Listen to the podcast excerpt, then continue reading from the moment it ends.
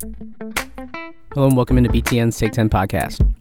This is Alex Root of BTN.com. We've got another jam packed episode for you here on the Take 10 podcast as we've officially entered the month of March. Uh, March Madness is just about here. It's actually kind of weird this year because this time last year we were in New York City playing the Big Ten tournament already uh, a week early, and then just the way the calendar worked out this year, not only is the Big Ten tournament back to a normal date, but it's another week later. So we're two weeks um, still from the start of the Big Ten basketball tournament. It's just weird having it be a full two weeks later than last year, and it's got me kind of thrown off. But uh, get here soon enough, and as soon as March hits, I officially consider March Madness. So happy March to everyone out there. One of my favorite months of the year, and we've got uh, some great guests here today to uh, start the month right. So first up, we've got a guest that if you've listened throughout the last couple years on the Take 10 podcast, you may have heard before.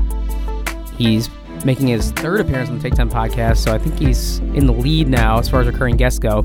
Spike Albrecht, the former Michigan and Purdue basketball player, uh, played four years at Michigan, was a hero in the national title game in t- 2013 for the Wolverines when he scored, I think, 17 points against Louisville off the bench, and then uh, transferred as a grad transfer to Purdue for his final year and won a Big Ten title with the Boilermakers.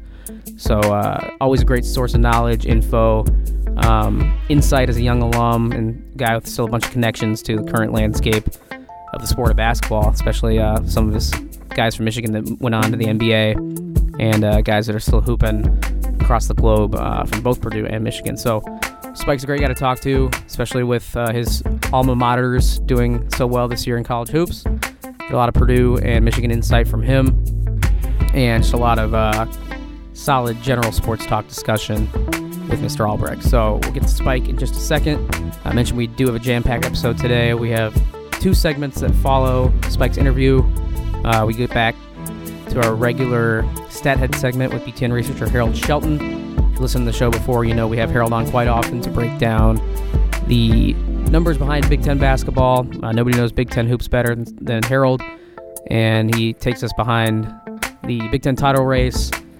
His alma mater, Michigan State, uh, has great insight into how they've been able to withstand the loss of Nick Ward and remain in the Big Ten title hunt. We talk Purdue, we talk Michigan, we talk some of the resurgent teams in the Big Ten like Penn State, as well as uh, you know the middle of the pack and how they fare heading into March Madness. So plenty of great insight from H as always, and he's uh, going to be our middle segment. We have one more following him at the very end, um, and that's our BTN Coll for the Culture segment with producer Colleen Degnan.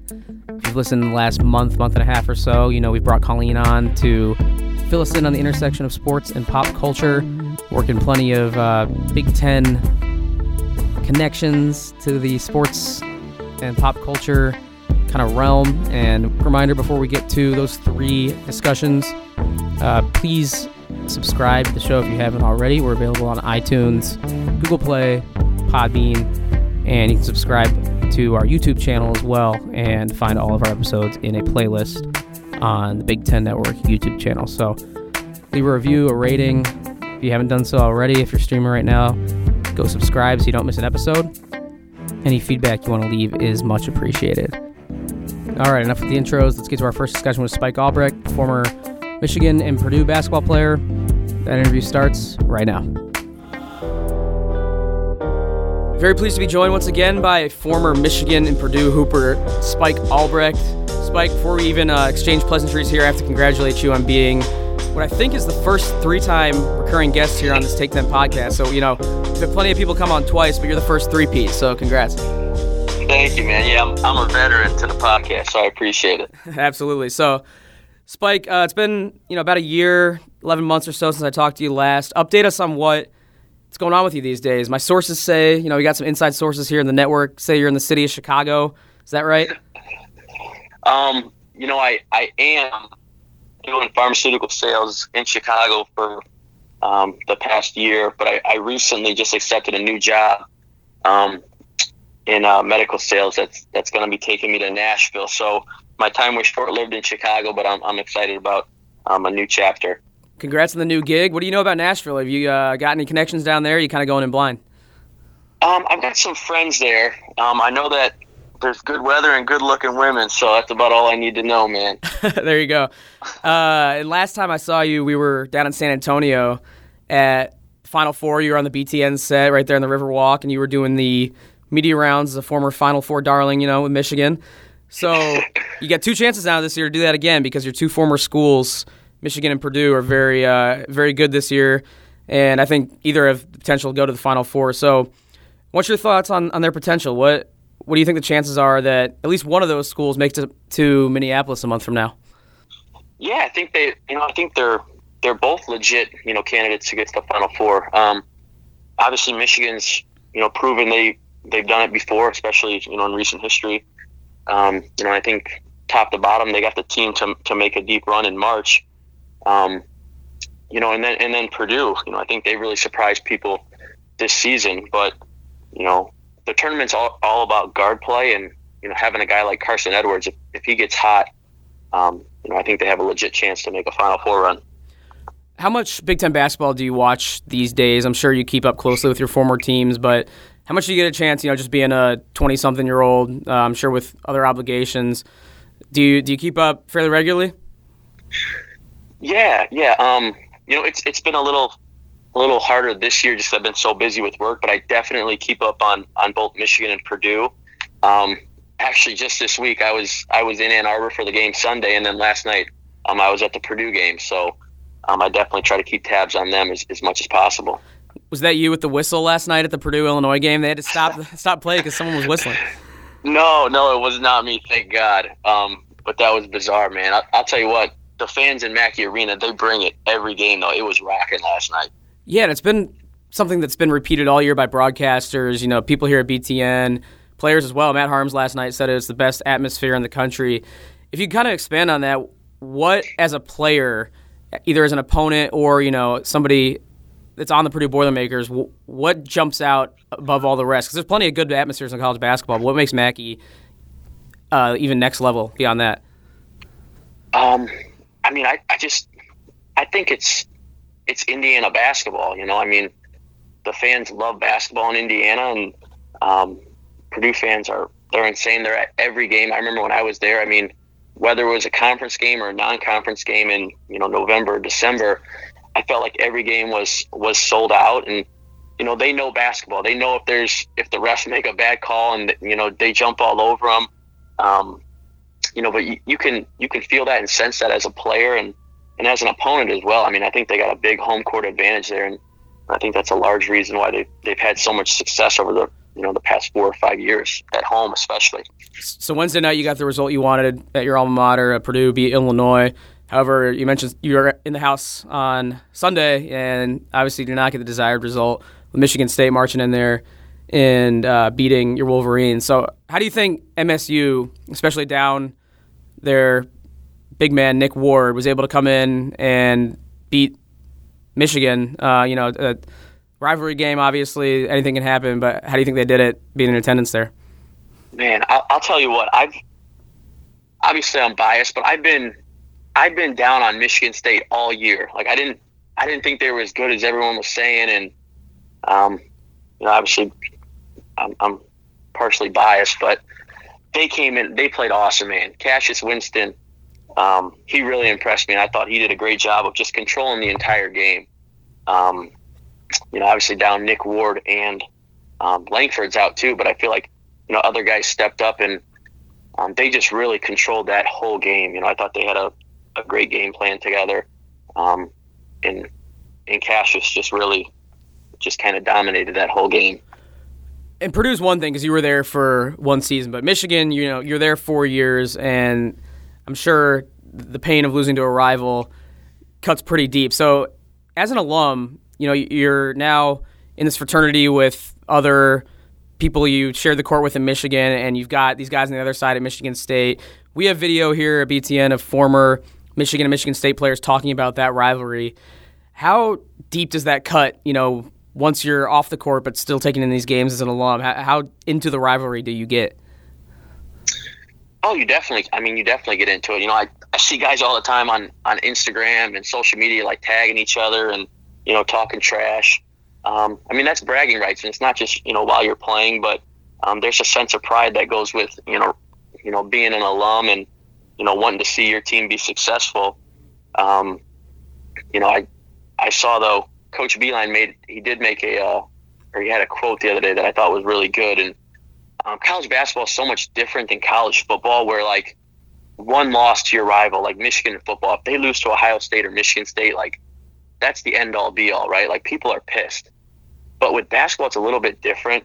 Um, and I don't know if you caught the quote, but he said something along the lines of like, "We got a lot more to our season than you know beating Michigan State in a, a regular season game." And I, obviously, as a fan, that you don't want to hear that, and that sucks to hear, you know, because you're so pissed you just lost. But you know, I think it's a great point because at the end of the day, if, if they make it to a Final Four, or, you know, like a national championship like last year, you think anybody remembered whether or not, you know, who won in the regular season? You know, they're remembering, you know, who who makes a deep run in the tournament. So if if that loss helps Michigan come March and April, I'm totally cool with it.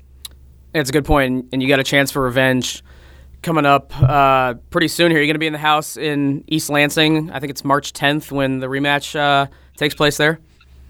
I don't think I'll be at that one. I I try to stay out of East Lansing as much as possible. So I, they don't like me too much there. So I'll, I'll, probably just sit home and watch that one on the couch. I don't blame you too much. Uh, I know they're friendly there, but you know it's it's easy for me to say. It's much harder for uh, someone like yourself to walk into to that environment. Uh, I'm glad you pointed out Beilein's quote though, because I noticed you retweeted and kind of added and piggybacked your thoughts on a, another coach's quote. Uh, Matt Painter, when he was talking back in December, I believe, when Purdue was at six and five, you know, a world away from where they are now in contention for a Big Ten title. And it was his comments after they lost to Notre Dame. They, they kind of went viral on social media. He was saying about his players, but kind of also college basketball players in general. You have to get over yourself. You have too many guys searching for answers through their jump shot. And since he said that, Purdue's 15 and 2, and like I said, in the driver's seat for a Big Ten title. And you kind of jumped on those comments and said, you know, Painter's absolutely right. And I definitely didn't want to hear that when I was in college. And these guys need to, to understand, like, and have better perspective that, you know, it's hard to hear for a college athlete. So, can you take us inside that perspective of kind of an 18 to 22 year old kid and the adjustment that it takes and, and how Painter was able to kind of maybe wake them up through those comments? Yeah, for sure. Um, first off, Coach Payne is like the king of sound bites, so that was that was an awesome quote and definitely something that resonated with me. Um, but at the end of the day, I mean, you know, these kids are, you know, 18 to 22, especially the the younger kids who are coming in as freshmen and sophomore. You know, their entire lives they've been told they're the greatest thing since sliced bread, right? Um, you know, the stars of their high school team scored all the points, and now you come into college and you know you're coming off the bench, you're a role player. Um, you got people at home, you know, whether it's family or friends, you know, telling you like, oh, that's BS. You should be playing. You should be starting. Um, and that that sort of stuff is just kind of toxic, and it just it's it eats away at you as you know an 18 or 19 year old kid. Um, so I think he really did a good job of you know putting it into perspective. Um, you know, and I think you've seen his team come a long way, and they've I think a large part of their success is they've all kind of bought in, you know, and they've started to find their identity and, and each individual player has kind of figured out their roles. You know, obviously Carson is is their guy. You know, who's who's going to score a lot of the points, but um, the other guys in that team can affect the game in a lot of different ways.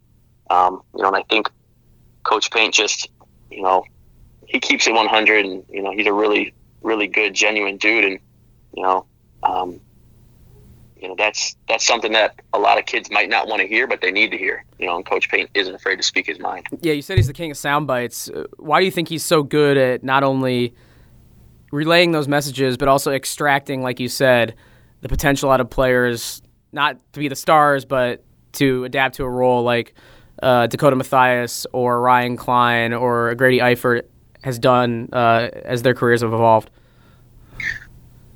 Um, well, two things. I think first, you could say a lot of things about Coach Paint and this or that and whatever, but like the one thing I respect a ton about Coach Paint, he said this from from day one when he recruited me. He was like, Spike, this or that, blah blah blah. He goes, but I'll tell you what. He goes, I'll never lie to you. You know, and I was like, okay, like what does that mean? But like, he shoots it straight, you know, and he'll let you know if you know, if, if you're messing up and like I remember when I was there, you know, I had no reason to complain about you know, not playing a ton because, you know, I I wasn't better than than the guy next to me, and you know, um, I think he does a great job of, you know, just telling the truth and um, being honest with you, and, and I think that speaks a lot to, to his character, but it also resonates with with players. I mean, I think that's why they play so hard for him. Um, and then, I'm sorry, can you repeat the, the second part of your question? No, I mean, you pretty much answered it there. That, that's really good okay. insight because I think as observers, we don't always know about those conversations that go on behind the scenes. But, you know, for him to, to just be straight up with you, to keep it 100, like you said, that's the type of stuff that, you know, is interesting to hear, especially with, you never know, maybe not coaches. Um, I don't have any coaches in mind, but like you just know about coaches that will – blow smoke or, or, not be straight up, and, and, and then players are wondering why they're sitting on the bench. So that, that's good to know. Uh, one more Purdue question about this this season: Are you kind of surprised that the turnaround has been so dramatic that they went from you know 500 team pretty much through December to now a Big Ten title contender, a top 10 team, or, or, or not really? Did you kind of see this potential in them even early on when there were some struggles? Uh, you know, I'll be honest, man. I I didn't see them you know, doing a full 180 like this. You know, I expected them to get get it going and you know be at the top, you know, four or five top half of the league. Um, you know, to be to be up there though in the driver's seat alongside Michigan State. Um, I think they're I think 14 and three now in conference. Yeah, 14 and three, I um, believe. Yeah. I mean, it's it's incredible what Coach Pink's done, especially. I mean, you look at what they lost, losing four seniors and you know shoot like over 75 percent of their scoring or whatever it was.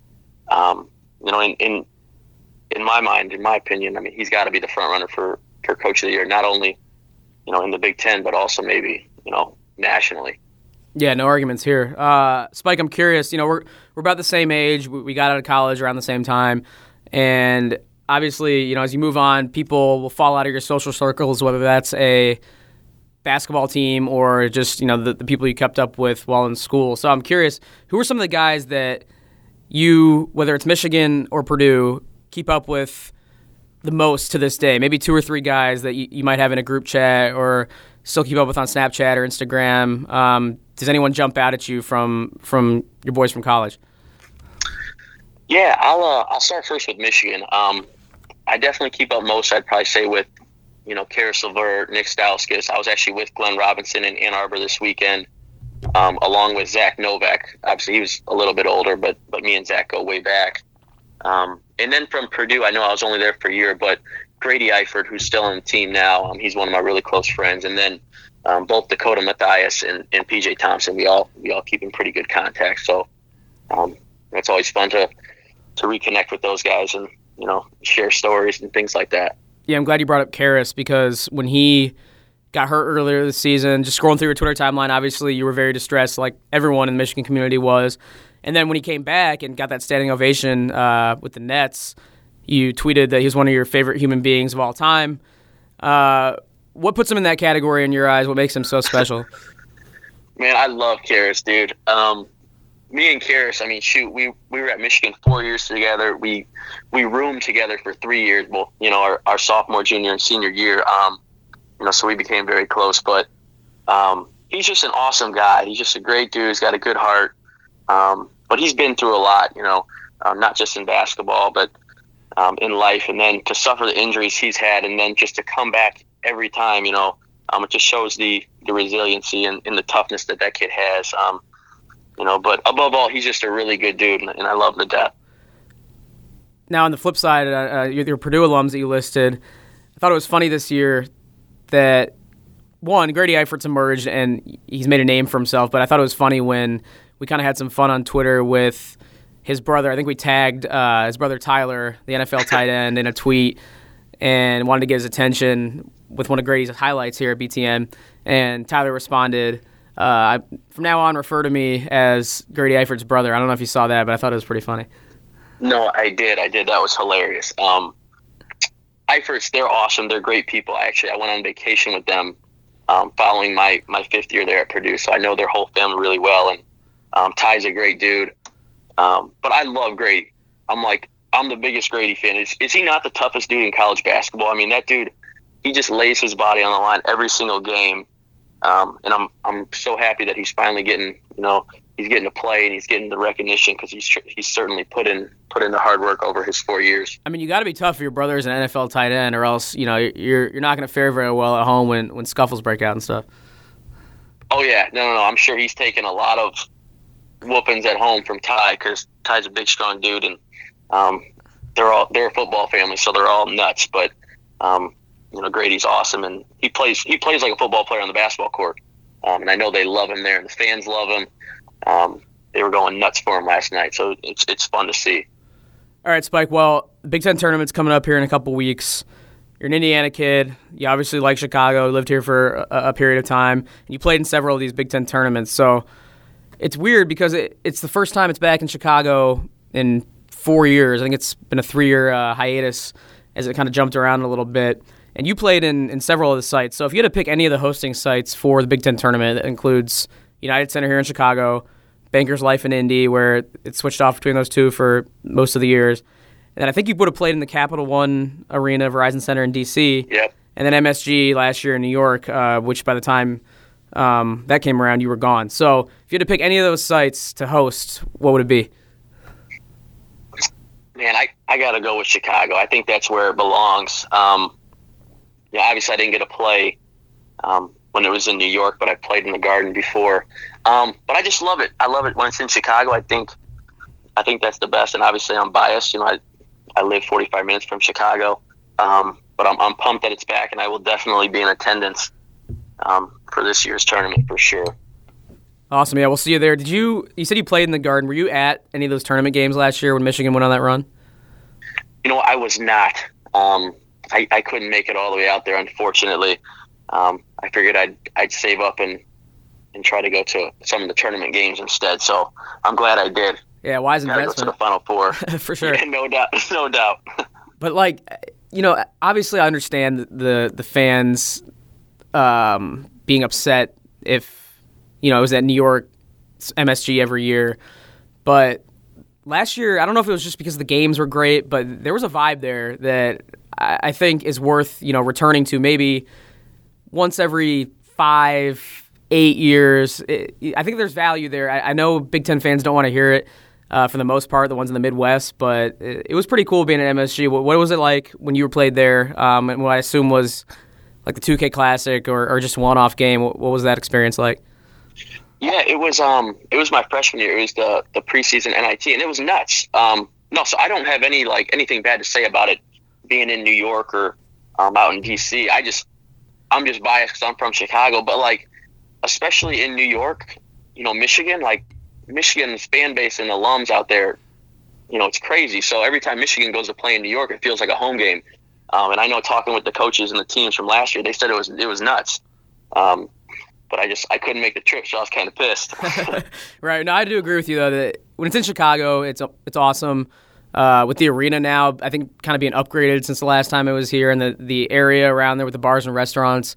Um, being a little more developed than last time, I think it's going to be awesome here in a couple weeks. I like Indy too, just because Indy's such a great event city. Um, and yeah, like I said, I know people don't want to hear it, but I think if it went back to the East Coast like once in a while, it wouldn't be the worst thing in the world. But uh, it's going to be cool to see you, you know, back here, and I'm sure we'll, we'll get a chance to catch up when you're uh, around on the sidelines here. Um, but I have to ask before before I let you go, a couple more Chicago-based questions because I notice you uh, are a Chicago fan by the looks of your uh, Twitter timeline. So first oh, yeah. off, n- need your thoughts on the Bears. Um, have you recovered yet from the traumatic experience of, of being Cody Parkeyed and, and having the season come to an abrupt end like it did? I was absolutely disgusted. Um, like, I just disgusted, you know. But like, I don't know. I mean, for them not to get rid of him earlier, like, you know, that was poetic justice. You knew what you were gonna get. Um, but like, I, I don't have a like, hey, he missed a field goal. Stuff happens. Like, I wasn't gonna hate on him. I'm not one of those fans because I know what it's like to like, you know, to fail and you know miss big shots or whatever. But when he's on Good Morning America, like the next day or so, that was just that took me over the edge. Like I was like, I'm done with this dude. So I'm, I'm glad they got rid of him. Yeah, that's what that was gonna be my follow up. Is like the whole Good Morning America from like a high level college athlete yeah. perspective. Can you imagine a teammate doing that after I don't know, missing three free throws to to lose a game or something like that. Yeah, no, it's it's disgusting. Like it, it drives me nuts. Like if I'm his teammates, I'm like, what in the hell is this guy doing? Especially because they just they backed him the entire time in the locker room. You know when you know these dudes are out there laying their you know their bodies on the line for 60 minutes, you know all season long, and then you know you got one job as a kicker. I know it's a lot harder than it. I know it's a lot harder than it sounds, but like, dude, come on. Yeah, I'm Jesus. with you. I'm with you. Total lack of self awareness to go on GMA, and Oh. I don't want to hear any more about the fact that it was tipped. Like it was only tipped because he couldn't No. get it over the line. Like it was a weak kick. Let's just be honest. Yeah, no, he. I mean, it doesn't matter. It was tipped. He wasn't going to make it anyways. Everybody knew that. This just turned he into made the he made the first one because he knew they were going to call timeout, so it was absolutely no pressure. You know, and then the second one, I was like, oh, we're screwed.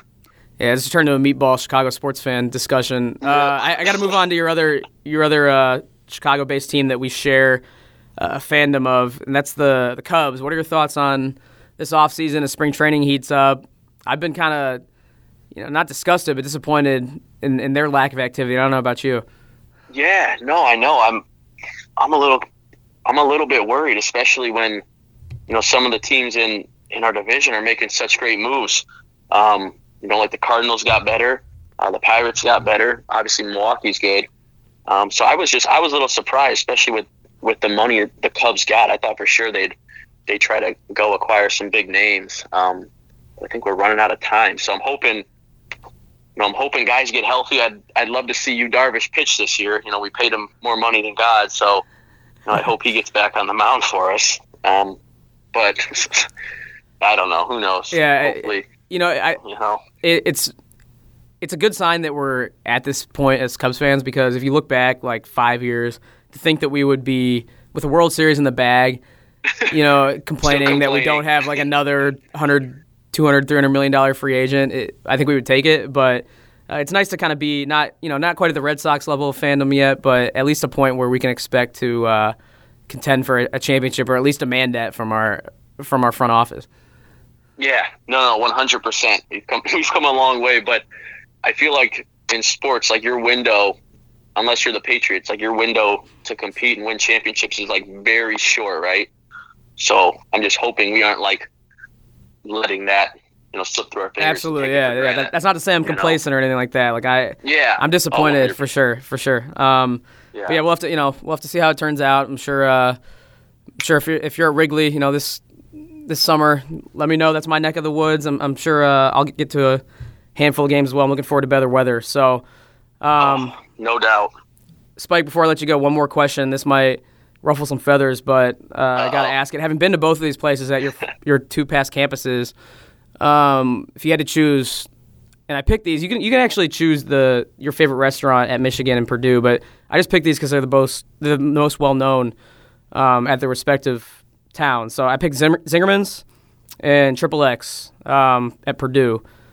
One, are those even your two favorite restaurants at those places? Are, are they well known? And if not, feel free to pick another. But which would you have to go with if you had to pick the top restaurant um, in Ann Arbor and West Lafayette? No, definitely, definitely both are very well known. Um, obviously, I was at Michigan for four years, so um, I know a little bit more of their restaurants. But if I had to pick between the two, I'm I'm like when it comes to food, I try to eat somewhat healthy. So Triple X is like like a late night smash. Like, um, I would I would go with Zingerman's, but maybe my favorite place in Ann Arbor is uh, it's it's like a place no one knows really. It's called Frita Batidos. Um, it's stupid awesome. You should next time you're in Ann Arbor. Um, it's fire. So that would be my recommendation in Ann Arbor. All right, I'm marking it down. I, I've had some really good food in Ann Arbor. It's great food, uh, college town, great food city. So I'll just add it to the list. And uh, Spike, it's always it's always a great discussion when uh, I have you on. Like I said, I'm sure we'll catch up here in person soon. But uh, always appreciate the insight, uh, especially coming from two, you know, of college basketball's best programs. Always great to have you on. Like I said. Absolutely, man. I appreciate you having me. All right, thanks once again to Spike for joining me, taking some time. Spike's one of the uh, genuine good dudes in recent college basketball. Easy guy to root for and always easy guy to talk to. Always enjoy having him on the podcast. I'm sure it won't be the last time. All right, as I said at the top of the show, after Spike, we got a stat head segment with Harold Shelton. We go behind the numbers of Big Ten basketball, especially uh, with March arriving and the Big Ten tournament right around the corner and March Madness beyond that.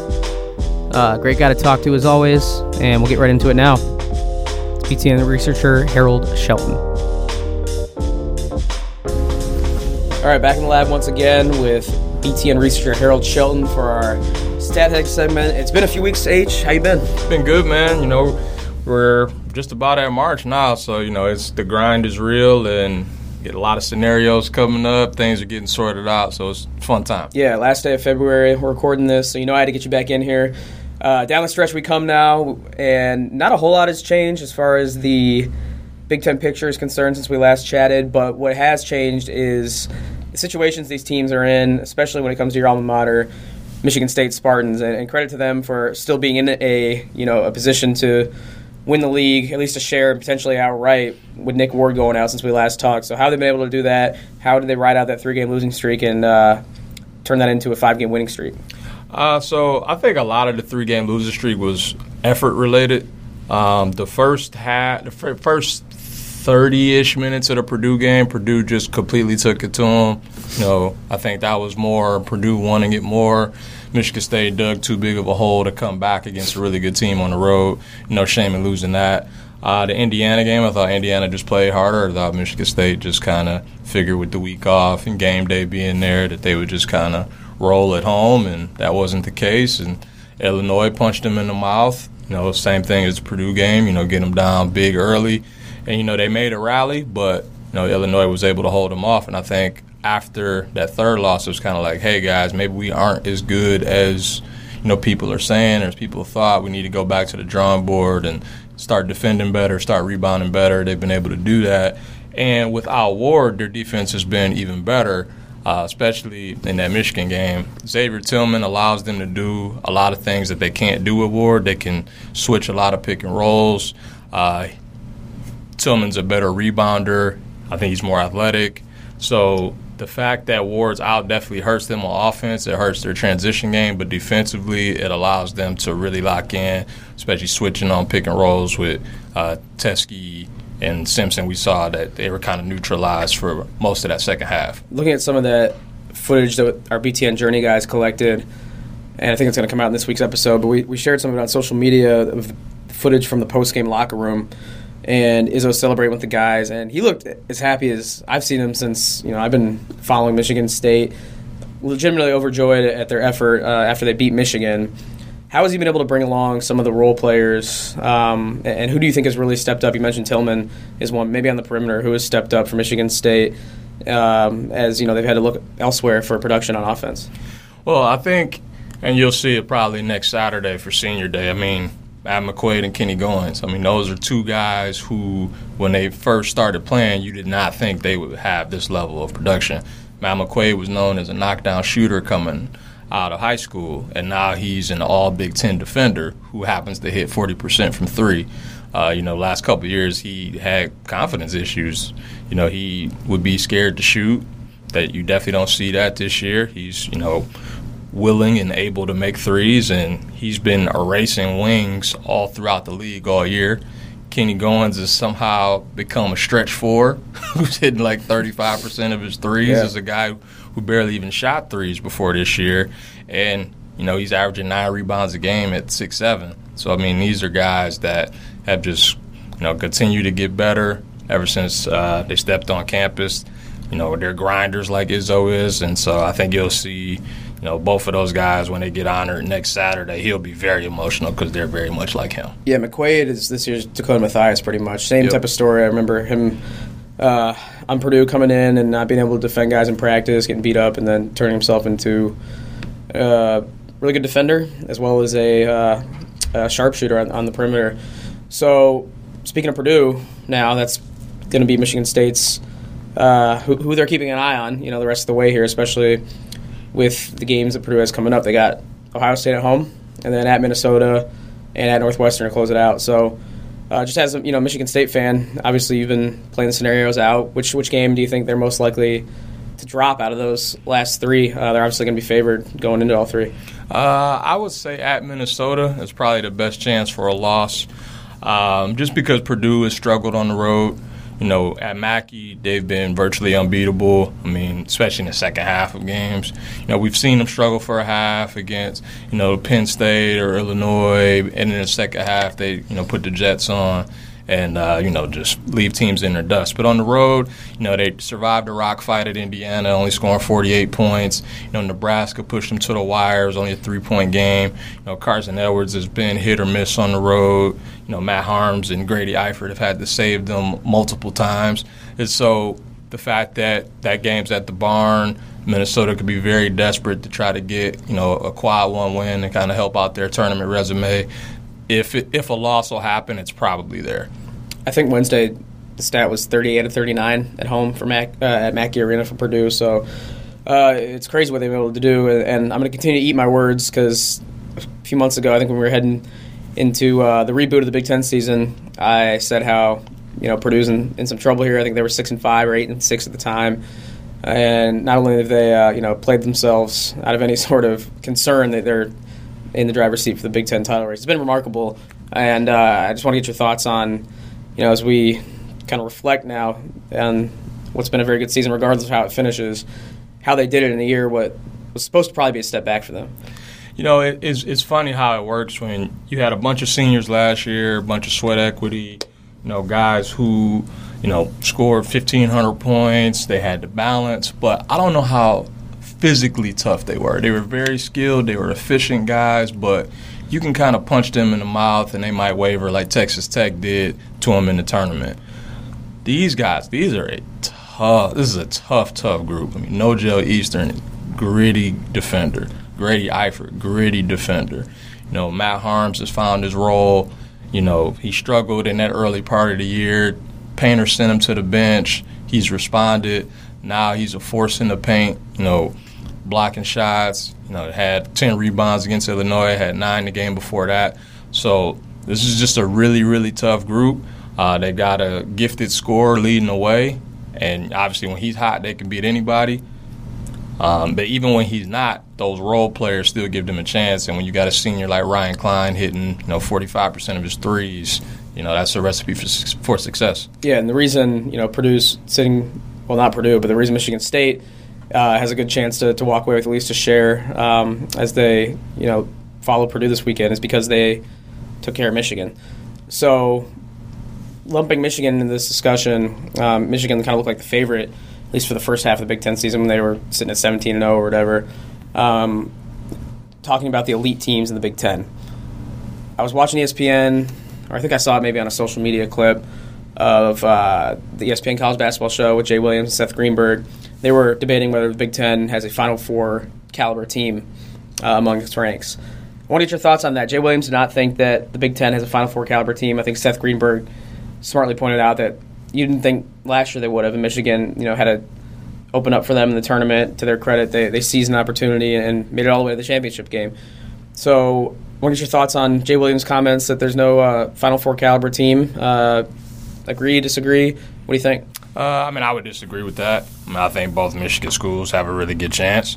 Um, obviously, so much of it is dependent on matchups. Mm-hmm. I mean, the Michigan State team of last year just kind of ran into a bad matchup.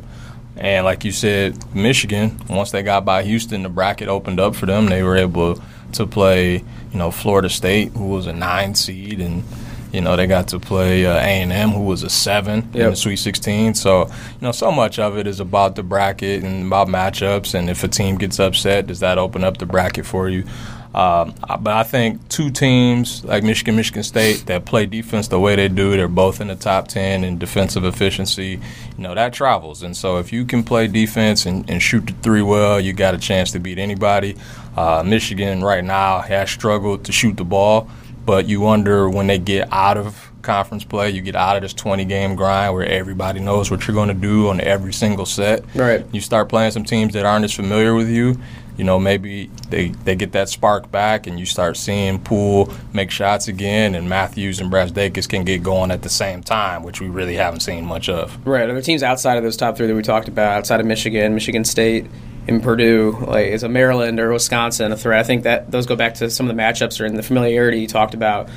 You know, Maryland's got as much talent as uh, you know about as any upper echelon team in college basketball.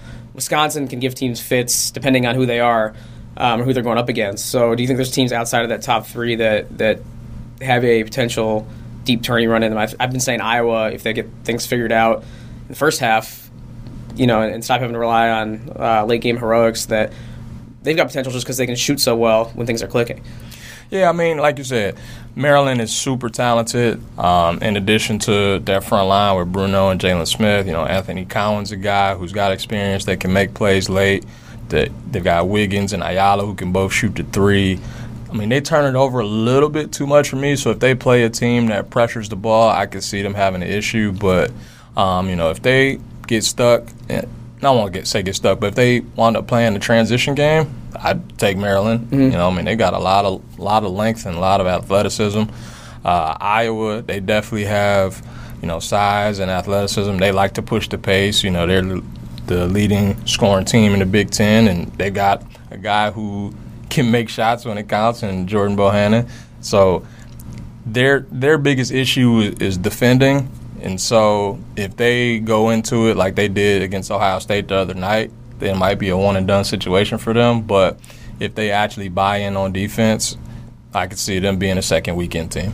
Why do you think Iowa has been so enigmatic? Has it been because their defense is, still lacking. I mean, we, we talked about, or at least I, I looked into um, Iowa's defensive numbers as opposed to the last two years when they were one of the worst teams in the country. They've at least moved in the middle of the pack now in college basketball.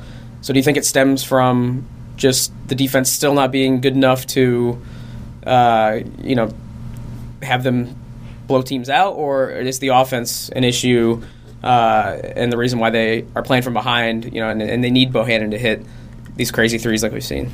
Uh, I think some of it is the fact that they're not a good man-to-man defensive team. It seems like when they get back in the game, it's because you know they're able to force turnovers when they start that press, that mm-hmm. three-quarter court press. Uh, sometimes they'll drop back into a zone force teams to shoot over the top, and then if they get a long rebound, they can push the pace and run, which is what they want to do anyway. Uh, if you put them in a half court, I think they really do struggle to score sometimes, which is crazy considering that like Garza is a skilled post player and Bohannon can shoot, but Tyler sometimes Cook, Tyler Cook yeah. exactly. But sometimes they just don't take the best shots, and it seems like they've kind of hey, you know, we'll wait till the last four or five minutes, and you know, we pulled these games out before, so why can't we do it again? And they also have so many skilled offensive players. You exactly. know, I, I think that sometimes if you have a lot of skilled offensive players, but not one or two necessarily go-to guys, the rhythm kind of gets thrown off. right, bit. like we like Joe Wieskamp's a really good player. Yeah, and sometimes he just doesn't get enough shots. And right. Isaiah Moss, he'll get you for 21 game, and he'll get you for three in another one. Like they're just, it's a lot of guys you don't know who's going to show up on a given day. Do you think Fran being suspended these next two games is going to affect them at all? It's just you know from a chemistry standpoint or a distraction standpoint. Uh, I would say no, just because there's a lot of veterans on that team. You know, I would say you know Bohannon being an upperclassman, Nicholas Baer being an upperclassman, Tyler Cook being an upperclassman. I think that should be enough. Um, you know, he he will be there for senior day. He won't coach the game, obviously, but he'll be there for the festivities against Rutgers. Uh, I assume they'll he'll be missed when they play at Wisconsin after that.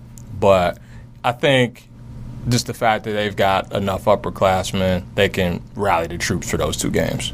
All right, moving on. Before we wrap up, we have to touch on Penn State and what they've been able to do since starting 0 10 in the Big Ten. Have you ever seen a team that, one, not only looks the part, you know, they got some legit dudes on that roster, uh, and it's backed up in their advanced metrics. You know, they're 45 in KenPom. Some teams, if they were that high and the record was flipped, they were 16 and 12, not 12 and 16, they'd be probably a tournament team right now.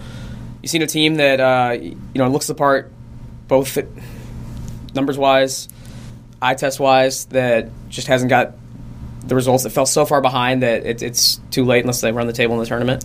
Well, I think part of it is that we know Lamar Stevens has been great. We know Josh Reaves has been solid.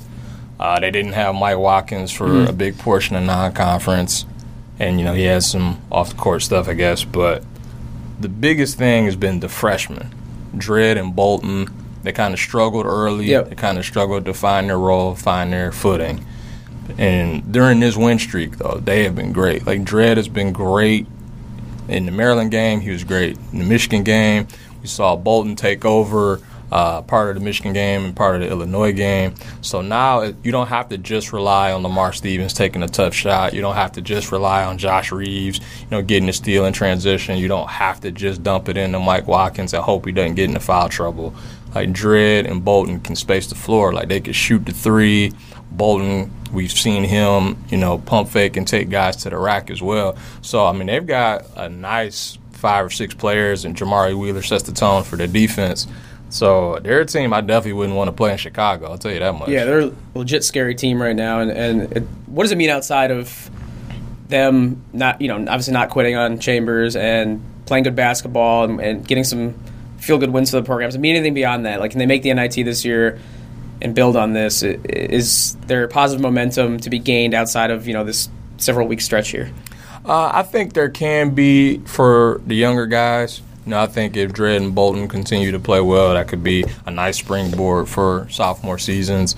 Uh, you know, Lamar's a junior. I'm not sure if he's going to try to test the waters or mm not, um, but he's playing at a first team All Big Ten level right now. Um, it does make you wonder what if, like, what if they could have figured it out a little earlier? You know, what if they didn't lose to Bradley? Right. You know, what if they start three and seven instead of zero oh and ten in Big Ten play? You know, what if they hold on against Purdue or get the foul call on Lamar Stevens that they should have got in that game? Like, right. how much different? You know, does this Penn State season look? It, it's definitely uh, an interesting situation. Um, I'll be curious to see if you know they finish their regular season strong and do if they win a couple games in Chicago to get to the quarters. Uh, you know, does that change anything going forward? It'll be interesting to see. I can see the NIT inviting them back. You don't have to be 500 anymore to, to get a bid, and they won it last year. They're clearly in that range of right. teams, so we'll have to see. Um, one more discussion I want to get to before we wrap up. That's the player of the year discussion. Uh, Cassius Winston's been a candidate all year long. Edwards at Purdue and Ethan Happ kind of been the other two guys. Do you see any sort of debate at this point, or uh, as as most people have kind of come to that consensus, do you think it's it's Cassius from from your Spartans that uh, is going to walk away with the bag? Uh, so it looked like for a while, you know, it was, you know, Carson, Happ, and Winston. Winston kind of seemed like the leader over those two, and there was a week where none of them played well. Mm-hmm. You know, like Carson would go out and he would shoot terribly, and you know, Cassius would go three for fifteen, and Happ would get benched late in the game because he couldn't make free throws. And then that kind of continued, and then last week happened. Ward goes out Winston drops 28 on Rutgers, then 27 in the win against Michigan, and now he's averaging 19 and seven on the first place team. It's kind of hard for me to see him not winning it right. at this point. Um, you know, the only guys to average 19 and seven from a power league this decade are Cassius, Denzel Valentine, Trae Young, and Pierre Jackson. Good Pretty good list. Right. So he leads the he leads the league in plus minus. Uh, you know, he's won Big Ten Player of the Week five times already. So it's kind of hard for me to see anybody else winning this award. All right. Last uh, topic here Big Ten tournament coming up. I'm sure we'll talk before then, but we've already got uh, a couple of first or double buys locked up. Um, top four seeds that's Purdue, Michigan State, yep. correct? All right, so we talked about them plenty, but there's one statistic I want to get to with Michigan State uh, in regards to every single Big Ten tournament. I think this is the 22nd Big Ten tournament. What has Michigan State done all 22 years? Uh, it's something I find unbelievable, honestly. Yeah, they're the only team that's played on quarterfinal Friday all 22 years, and so that means that they've either gotten the double bye to get to that point, or they've had to, you know, win a game on Thursday to get to that point. You know, they're they've been the only team to do it. I think Wisconsin is is at 20, possibly could be 21, depending on this year. I think they're lost in Nebraska a couple years ago in Indy. It's the only time they didn't make it to quarterfinal Friday. But it is pretty amazing considering, you know, the how this league is and how upsets happen and how ter- crazy the tournament it is that only one team has gotten to the quarters every single year. Yeah, unbelievable consistency and that's why we have you here, H, for the juicy stats like that. So, uh, shout out to Purdue. I mean, this is five straight years with a double bye. I mean, yeah. that's that's hard to do. And 14 Big Ten wins for three straight years. I mean, Matt Painter's done a really, really good job. Yeah, that was an impressive uh, stat graphic that they were showing on the Illinois Purdue broadcast last night. I think it showed Purdue doing it twice in the last couple decades, and then Indiana was, or who's the other other team? Mm. It was Indiana. Okay, yeah, I mean, elite company. Yep. Um, especially for one program to have done it twice. Pretty basketball is, uh, you know, model consistency, and props to them, like you said. Props to Michigan State, and H will uh, be continuing to talk in your busy time of year. Can't wait to catch up. Can't wait for. Uh, 14 games of the UC coming up. It should be fun. Oh yeah, it'll be a whole lot of fun. I actually get to see the Spartans in action against Nebraska. I'm actually going up to the game in East Lansing next Tuesday. Oh, enjoy it. Looking Sounds good. All right, man. Enjoy it, and we'll uh, get you back in here whenever possible. All right, sounds good. All right. Thanks once again to Harold for joining me. As always, great stuff from him. Uh, nobody can dissect the Big Ten basketball scene better and, and you know put some of those advanced numbers into layman's terms like H can. I always appreciate talking to him and him giving up some of his time, especially during a busy time of year. All right, moving on to our final segment. As I referenced at the top of the show, it's another Coll for the Culture segment with producer Colleen Degnan, who gets us caught up on the intersection of sports, pop culture, and any and everything else that is hot in the streets right now on social media, um, and just in you know society in general. We'll get to it, and we'll get to it right now. Let's toss it over to Colleen. All right, we're back with another Coll for the Culture segment. I'm sitting alongside Colleen Degnan. Colleen, welcome back. Happy March. Happy Happy March. We are saying goodbye to February. Absolutely, and I'm glad because February, I think, is my least favorite month out of uh, all 12 months. It, it's really brutal. There's like nothing really redeeming about it except it's short. I mean, it shortchanged itself. Yeah. 28 days Yeah, so that's like the best part about it because really February is full of slush, um, not a great sports month, and we already talked about Valentine's Day a couple weeks ago. So it, you know, it's just not a great month overall. But March, which we're getting into, is uh, one of my favorites. So I'm, I'm glad we're here, and we can get our green on. Yeah, but in the meantime, we're saying bye to, bye to February as well as bye to Alex Hornibrook for the Badgers. Yeah, you know, your former classmate at Wisconsin, you guys overlapped a little bit there. Surprising news came yesterday. I was surprised when we got that release from uh, the Badger Athletic Department that Alex Hornibrook's moving on. He's transferring to uh, undetermined school. He's entered the transfer portal. That's the the term that has kind of sprung up this year. late to the game, though. Do you want to bid farewell to your, your former classmate? You I know, mean- polarizing guy, Alex Hornibrook. Polarizing, and I think the Twitter universe is being a little bit harsh on him. I don't think he was nearly as bad as people are being, or as dr- as dramatic as people are being about it.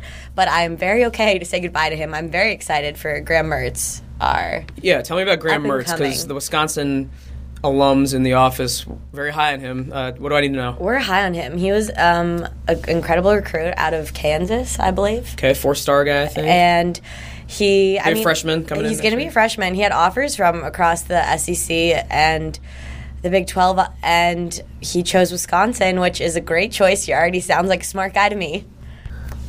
Yeah, I'm looking at the release right now, and you know, like we talked about, Hornibrook has um, some fans, but I think a lot of people aren't too sad to see him go.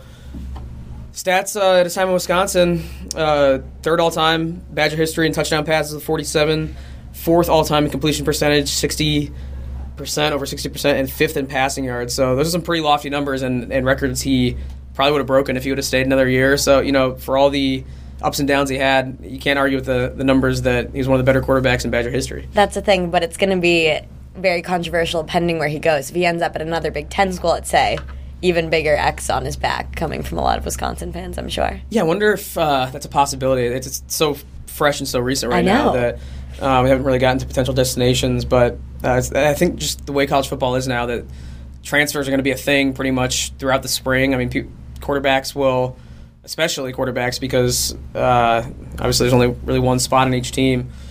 We'll continue to move on. I mean, it's not even over yet because there's still guys that can graduate and potentially, you know, get that year without sitting out. So it'll be something to keep an eye on. And who knows? There are a couple teams in the Big Ten that can maybe use a, a, a experienced arm like Hornibrook. But I mean, I guess. But yeah, football news with that. but Also, where he's, well, he's not going is uh, the NFL, at least not yet, because uh, he's got that one more year. But the NFL is back in the news just a mere few weeks after the Super Bowl because we got the NFL Combine down in Indy. Um, first of all, I know you have takes on the NFL Combine. So, so what are your overall thoughts on just the whole circus or, or charade that that, uh, that week in Indy is? I mean, it's hilarious and so much pressure. There's all of these random deliverables that they must do that is just so unrealistic of what they're actually going to be performing in the NFL. Like measuring their hand size and making such a stink over centimeters on their height, and like catch me never giving out my height, weight, hand size for any job in my near future. Well, what's funny about it is Kyler Murray, the Oklahoma quarterback, who was going to be you know, Heisman winner. Yeah, Heisman winner is going to be you know probably a high draft pick.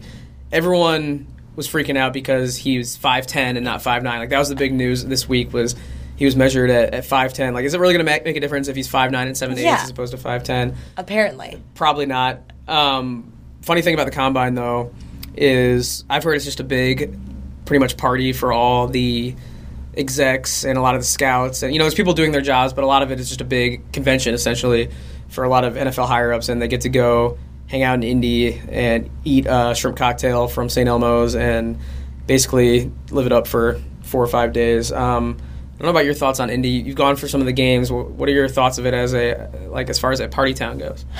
I've I've endured some tough Badger losses there. So uh, in my eyes, the the lead up to the games are always a good time. But uh, I don't I don't I have not gone out after many times. I mean, Indy to me is is perfect for these types of events because like everything I say it, you know, all the time leading up to Big Ten championship game. Like, there's a few streets they need to be on. All the hotels, all the restaurants, the convention center, the arena is all in one place. So I can see why, you know, it's a destination, especially for a slow week in February. What would otherwise be just kind of a, you know, low key time of year.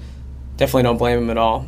Um, moving on, I don't know if there's anything else you want to talk to about the combine. I know we've got some other professional sports stories, especially concerning your uh, favorite professional team. the at least in Blazers are trending right now. Yeah. So hard, and I love it. I feel like they've got the Take Ten podcast bump because we, we talked about them more than any other podcast outside of Portland, probably. But we're giving them a lot of love. yeah, we're giving them a lot of love, and now it's kind of like a, uh, a feedback loop. They're they keep popping up in the news. They do. We've got we're, we've given them some positive karma. I mean, the city of Boston needs to check out their elevators. Is that where it was? Uh, yeah, they got stuck in the elevators in Boston. Okay, so for yeah, people don't know what we're talking about. I think it was on Wednesday this week. Several members of the Blazers got caught and stuck in what is my worst nightmare, an elevator. And it's like it's an elevator full of professional NBA players. Like that is claustrophobic times a hundred. Not small guys. Not small guys, and the best part is their newest addition to the roster, Enes Kanter is the one that's just filming them all, being the jokester. Like he's just swooped in right there and is stealing the hearts of the Blazers fans personally. Yeah. Enes is a fan favorite wherever he's been. He kind of really emerged in, in uh, New York as a member of the Knicks as being a fan favorite. You mentioned he just got traded to Portland. Who else was in that elevator? Um, we had Evan Turner, you had Dame, you had Zach Collins, you had your boy Meyers Leonard. Yep. Um, a bunch of guys were in it, and so it's so funny. And when they then when they finally got out of it, like 30 minutes later, the a crowd had formulated around them, and they were all clapping and cheering. I'm not kidding. It's one of my. It's not something I'm scared. I'm not scared of elevators, but like a dream of mine that is recurring is something going wrong in an elevator. Like it's it's something that will pop up every once in a while, and it's not that I get like stuck in them in my dreams, but I'll either drop through the floor, or the elevator like will go past its floor and like go through the roof of the building. It's like it's probably one of the scariest which is recurring dreams I impossible, have. but- which is impossible, but there's something about elevators that works its way into my nightmares, and I don't know what it is, but seeing them get out of the elevator, you know, because it what it didn't stop at the floor. No, they had to, like, they had to kind of crawl Yeah. out, and I'm like, okay, it just broke. What's to stop it from just going? Right. I don't. I, am sure they, you know, were completely safe, and the uh, technicians knew what they were doing, but. That's, that's something I hope never happens to me. I know it's going to because I take elevators many times a day. You know, Yeah. we work in We've got a nice elevator bank here. semi-tall building, yeah. So Groupon building. Exactly. Um, but yeah, no, they got out safely as well as they um, got out of Boston with a win. So that's their fourth straight road win, and their road record is kind of trash. So this is they're on the up and up. where fill me in? Where are they at in the playoffs? They're um, fourth in the West right now. Wow. So much better than LeBron and the Lakers, who are Yes. not even in the playoffs. How funny would that be if they miss the the playoffs? playoffs. I mean, by the way things are going, I won't be that surprised. Yeah, but just like the fact that LeBron picked up and left Cleveland to set up a Hollywood empire in LA, and he's doing, you know, his HBO special. He's filming Space Jam. I mean, he's He's calling his out his clearly. younger teammates, and he's sitting out games due to load management. And then now it could all backfire this year. But I, I mean, It's be fair- exactly the karma he deserves. to be fair, people forget, or at least um, it's it's harder to uh, remember now that the first year of Miami Heat was not very smooth, and although they made the playoffs and the finals, Right, it was like- pretty rocky, and they lost, and, and there were questions about LeBron because before he won any titles at all. So I guess I don't know the scene as well down there, but there's probably a few less distractions that he's currently occupying himself with in Los Angeles. opposed, opposed to Cleveland, yeah, for sure. So, um, yeah, his his whole, you know, that's the thing. It just commands everyone's attention. So, miss the playoffs, make the playoffs. Even if he misses it,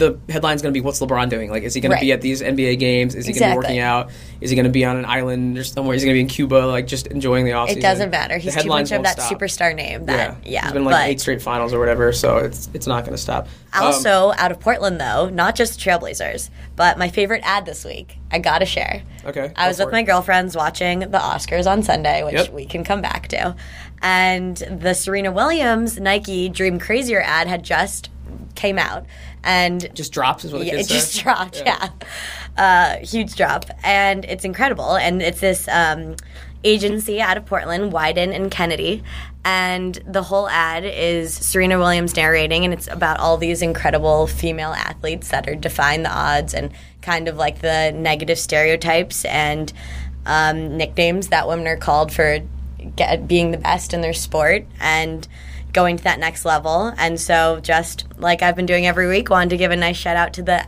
to the agency behind that. Well, it kind of focused on also not just being successful in their sport, but what they're labeled when things might go wrong or when they're trying to motivate teammates or Right. themselves. Being uh, Over emotional, demonstrative, yeah. right? And whereas a guy like Tom Brady or LeBron or any man really in you know that level of the sport might get called fiery, energetic, Exactly. motivational. A leader. That's the point that was trying to make, right? Exactly. And I, you know, obviously, I can't speak to that, but is that something that resonates with you? That when you saw that ad, you're like, oh yeah, I've totally. Yeah, I mean, it, it's just like really empowering to see somebody as gifted and talented as Serena Williams backing all of this. And you see like our professional soccer team and like the first female marathon runner. And it's just like a really great ad in line with all of the other Just Do It Nike ads. And came from Portland. So Wieden and Kennedy, nice job. Have you ever been to Portland? No, no. See, I, that's crazy. I was gonna say, I would have guessed otherwise because the amount we talk about Seattle. Rip City. On the unofficial Rip City podcast. Exactly. Maybe someday we'll have to do a live pod from Rip City. Well, when they when they come to Chicago, yeah, March twenty seventh. You know, I applied for credentials for the Bulls Lakers game for the How? night before the Big Ten tournament. So Bulls and Lakers play March 12th Right. at so United Center. Why would you get credentials Listen, for listen, so Big Ten tournament starts March 13th ad. and, at United Center, and you know, just because it's a big deal with the Lakers in town, and there's a couple of Big Ten alums on those rosters. I think there's Mo Wagner on the Lakers, Right. Denzel Valentine on the Bulls, although he's been hurt all year. And then you just have LeBron coming in. It can never hurt to shoot your shot and try to get in the doors, and maybe Nice you know, maybe you, maybe you work your way into the the scrum a little bit. Ask LeBron, hey, what do you think about the Big Ten tournament coming here? He's a, an Ohio State fan, you know. It there's angles there. I wasn't expecting to get approved, but I thought, like I said, it's Did worth it to shoot your shot. No, I was not approved. I was like, I was like, thought hey, we were waiting for, hey, and I'm going. hey, hey, friends at the Bulls, um, you know, I know you're probably busy that day. Media hordes are probably swarming on Chicago. It's, I think it's LeBron's only visit this year to the United Center. Um, but I thought, you know, maybe there's a Big Ten alum working in the office some somewhere in back in uh, in uh, the back rooms on Madison Madison Street over there. But fortunately, um, all that being said, I, I was de- denied. So I'll only be at the United Center from March 13th to March 17th, and there will be no LeBron James uh, quotes regarding the Big Ten tournament. So it's a shame. It was a missed opportunity. I, I appreciate that. Maybe, maybe next year in Indy, I can go to a Pacers game the night before. Nice try, though. Nice try. It was worth a shot. Um, moving on from the realm of sports to more of a entertainment, Hollywood. Do you want to do music or do you want to do Hollywood first? We can. I mean, I think there's a nice intersectionality right there. Okay, uh, let's let's hear it then. You're you're the expert. Well, obviously, the Oscars happened this weekend, and Lady Gaga and Bradley Cooper, Shallow, won Best Song. Okay. which is my best takeaway from that. I thought the Oscar they were there was no host, and it actually went very smoothly and well, and got a lot more positive feedback Well, than best did last year. his best song like a normal from an cat- from an original, But is that usually is that usually a big deal, or is it just because Lady Gaga and Bradley Cooper were in it this year? Um, I think that that hype definitely helped. Okay. But I want to say past winners include maybe Coco. Like, remember that animated Pixar movie? Not really, Hmm. to be honest. You got some homework to do. Okay, well, I didn't watch much like that much of the off, uh, Oscars, but I did see that performance, uh, that steamy performance between Lady Gaga and Bradley Cooper. Yeah, but you have a horrible things. take on it. I, I okay, and this kind of ties into a discussion we were having before about how you you hate this term, but I I want to cancel Lady Gaga and Bradley Cooper. I would like to officially cancel them. So It's just too much. Like we already had to go through the Grammys with the whole shallow thing.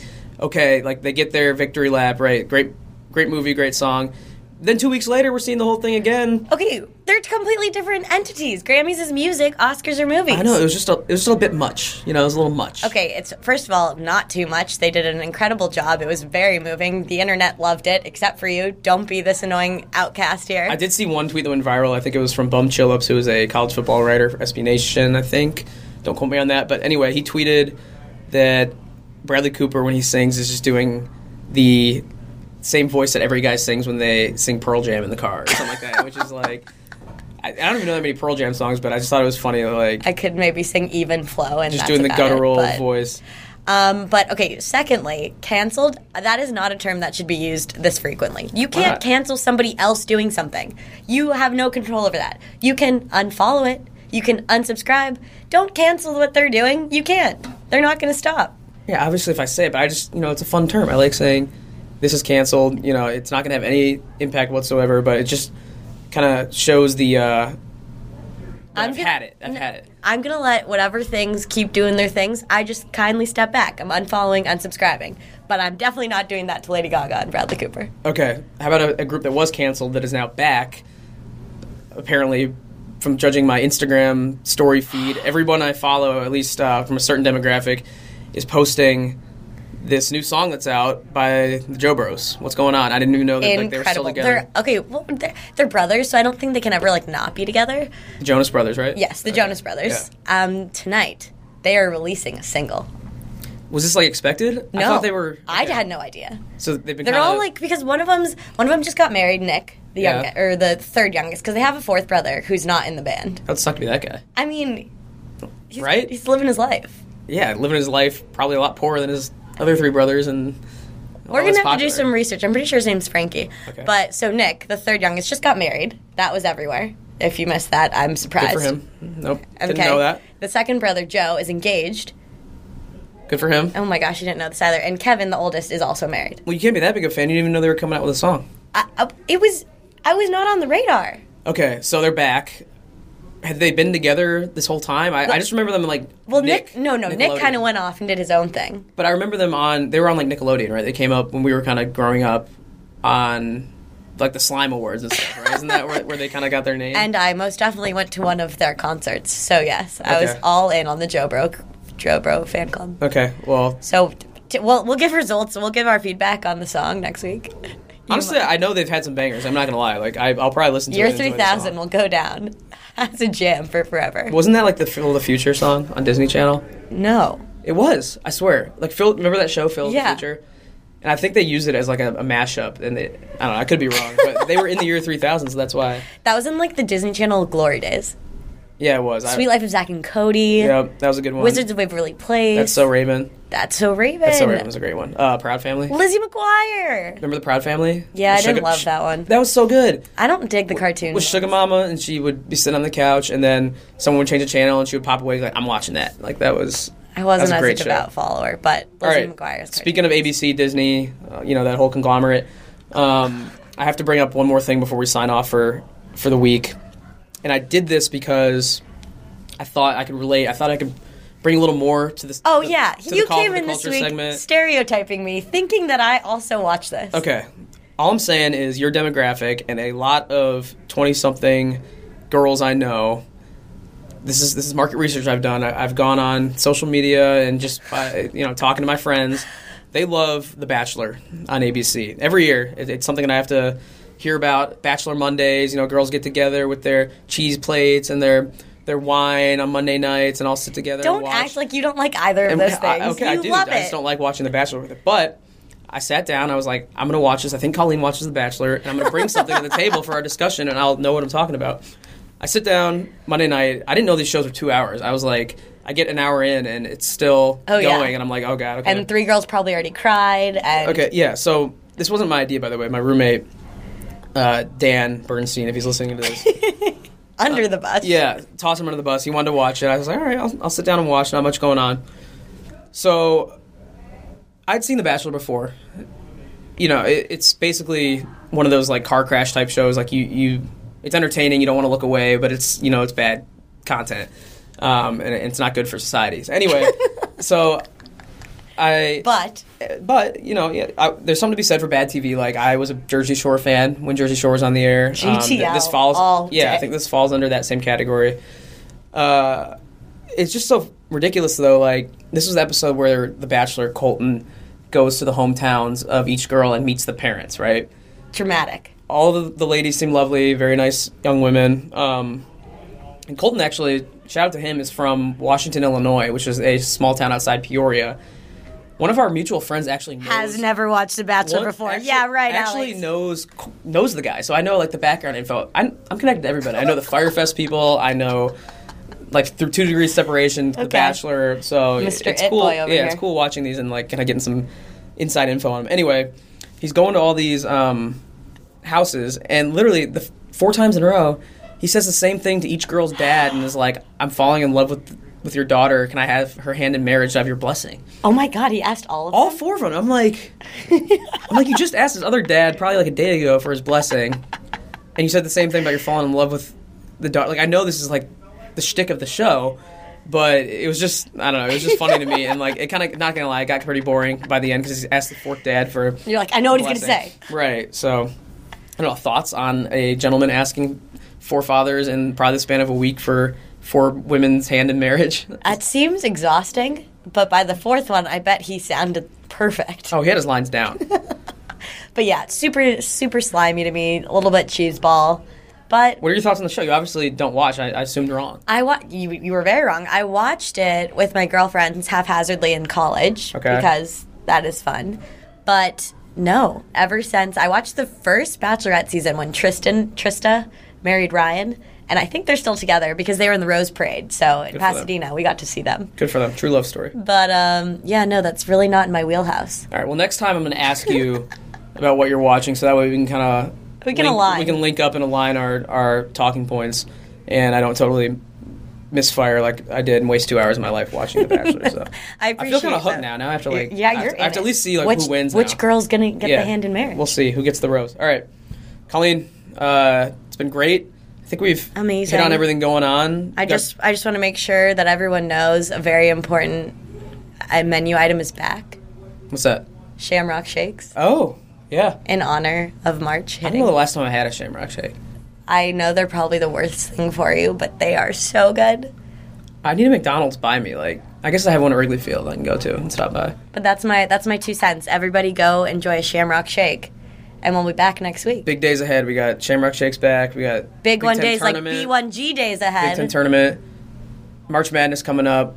We'll be covering it. We'll be talking about it. Maybe Look- we're gonna actually get some spring weather. Maybe uh, not this weekend. It's gonna be freezing. I'm gonna just send that out into the universe and hope for so the best. look ahead to next week uh, when we will have some tourism reviews for what to do if you're coming in town for the Big Ten tournament in Chicago. So, Amazing. all right, moving on. Thanks, Colleen. We'll see you next week. All right, thanks one more time to Spike, Harold, Colleen for joining me. Uh, thanks to everyone who listened all the way through. Even if you didn't, appreciate you you tuning in at all. Um, appreciate my producers as always for helping stitch the show together. That's Julie Bronder and Wes White. Couldn't do this without them. And once again, just a shout out to everyone who has tuned in fun time of year. Can't wait to uh, continue to bring on good guests, and I'm sure we'll do some bracketology talk coming up soon on the show, and talk to some people at the United Center and in and around the Big Ten tournament. So plenty of good stuff to come here on the Take Ten podcast as college basketball comes down the home stretch. So stay tuned. Thanks to everyone once again for listening, and we'll talk to you next time here on Take 10 podcast.